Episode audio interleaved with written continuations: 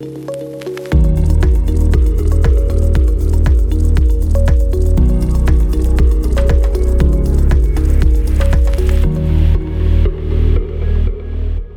می‌تونه فروش من رو بیشتر کنه و business ام رو یه level ببره بالاتر؟ خب سوال خیلی خوبیه.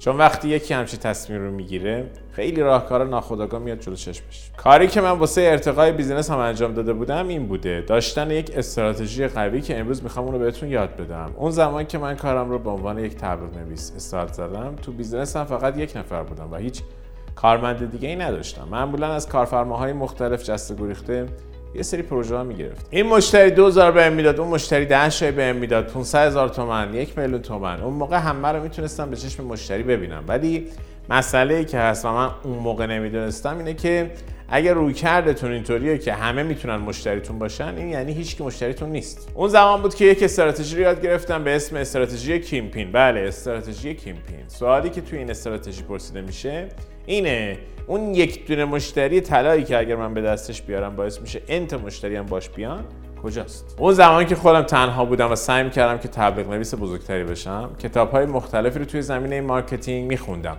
یک کتاب خیلی معروفی دستم اومد به اسم Guerrilla Marketing که نویسندش در مورد marketing توی business های کوچیک نوشته. این نویسنده خودش 20 میلیون جلد از کتابش رو توی کل دنیا به فروش رسونده. بعد خوندن کتاب رفتم وبسایتش رو دیدم کارهایی رو که انجام داده بود رو دیدم. اومدم کل اون راهکارها رو دوباره به روش خودم نوشتم و اتفاقا به آموزش های مستر کلاس هم, هم ادش کردم. همین باعث شد که اولین مشتری کیمپینگم رو پیدا بکنم و در نهایت فروش خودم و خیلی از دانشپذیرام چندین برابر بشه وقتی مشتری اعتمادش بهتون بیشتر میشه مخصوصا ابتدای بیزینستون که دنبال اعتبار هستین پیدا کردن مشتری کیمپین خیلی براتون مهمه. بگردین دنبال اون یک دونه آدمی که می‌تونه همچین تاثیر رو روی کارتون بگذاره. می‌تونه یک شرکت باشه لزوما یک آدم نباشه. اگر اون یک مشتری رو به دست بیارین همه رو می‌تونید به عنوان مشتری به دست بیارید چون اون موقع است که همه میگن اگر به درد اون آدم خوردی به درد من هم حتما می‌خوری. این باعث میشه که بیزینستون خیلی سریعتر رشد بکنه. یک مثال براتون بزنم. یک زمانی توی انگلیس یک سری کنفرانس های خیلی خیلی بزرگی رو برگزار می‌کردن که 5000 نفر آدم 10000 نفر آدم 25 هزار نفر توی اون کنفرانس ها جمع می شدن که چی بشه؟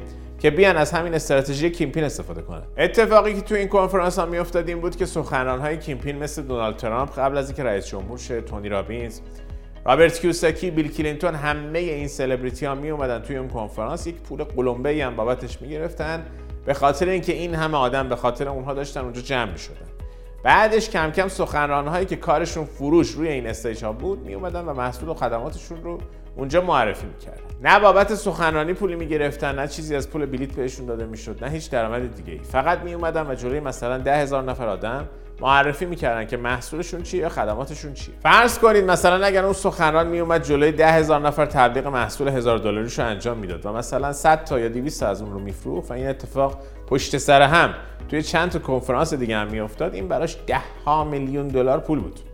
بعد می اومد پورسانت اون سخنران روی stage رو هم می‌داد و خب در نهایت خیلی براش سود عالی می بود این مدل business ی که بهش میگم استراتژی کیمپین به این شکل کار می‌کنه. پس این سوال رو از خودتون بپرسید. اون یک دونه مشتری اون یک دونه شرکت اون یک دونه آدم کیه که اگر بتونید اون رو به عنوان اولین مشتری به دست بیارین همه چیز رو با هم تغییر میدین.